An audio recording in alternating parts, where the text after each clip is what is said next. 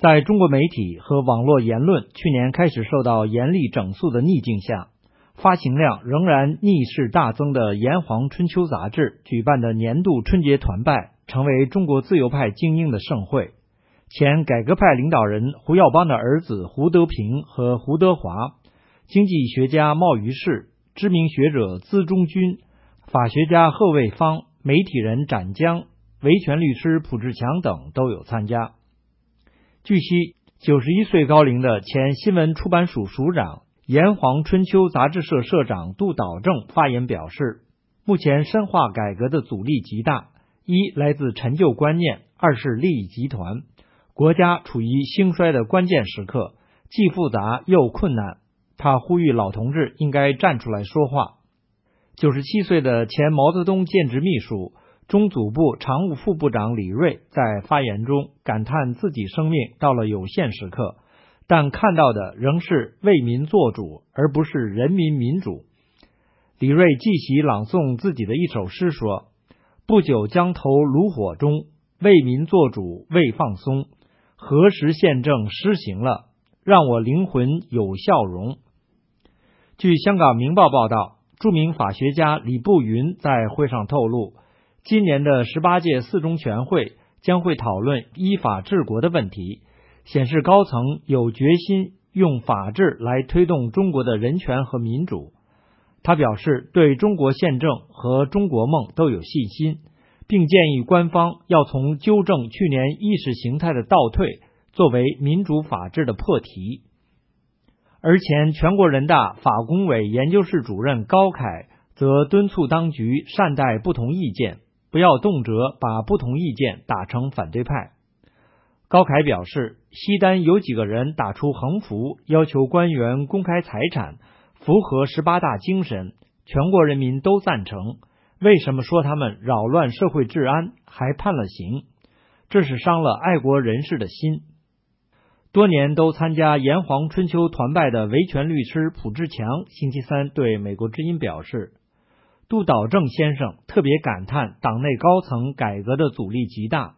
让他感到杜老今年的思路不同于往年。他说：“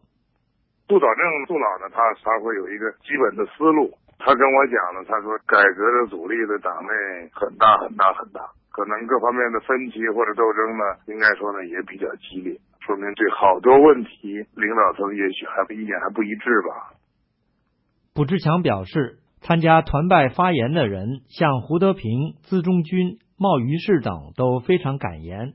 没有受到去年以来官方整肃言论行动的影响。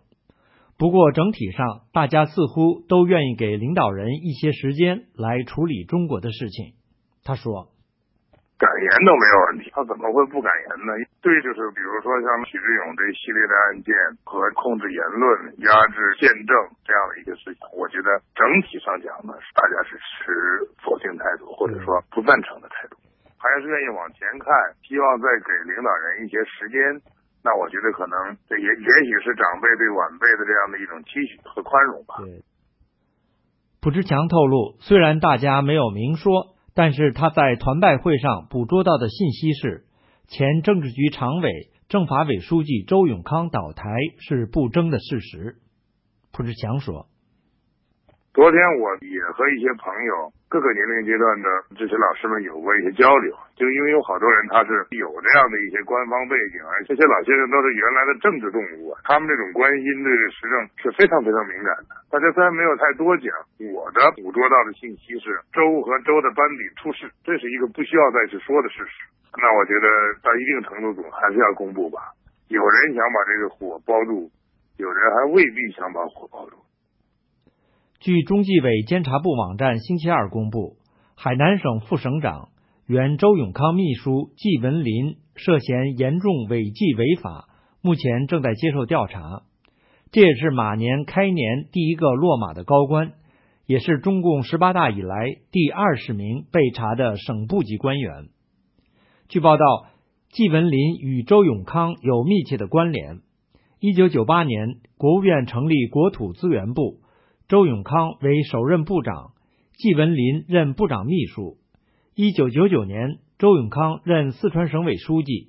二零零零年，季文林也被调至四川，任省委常委办公室副主任、正处级秘书。而落马的周永康心腹大秘的四川省文联原主席郭永祥，时任四川省委副秘书长。去年十二月被调查的四川省政协主席李崇禧，时任四川省委办公厅主任。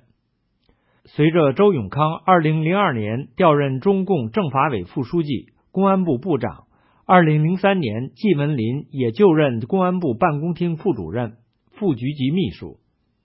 有分析说，从去年就传出被调查的季文林是周永康的心腹，他被拘查是当局在最后打周老虎前将其党羽全部剪除的最新行动。而海外明镜网星期二说，当局可能就在几天内公布周永康的案件。另外有报道说，北京延安儿女联谊会等约十个红二代社团。二月十五日，在八一电影制片厂也举行了新春团拜会上，有“左王”之称的原政治局委员胡乔木的女儿胡木英呼吁与会的红二代，在与国内外反华反共势力做你死我活的斗争中，尽个人微薄之力，拥护配合总书记习近平的党中央，抛弃个人的现在或历史的各种恩恩怨怨，团结起来。美国之音记者海燕，香港报道。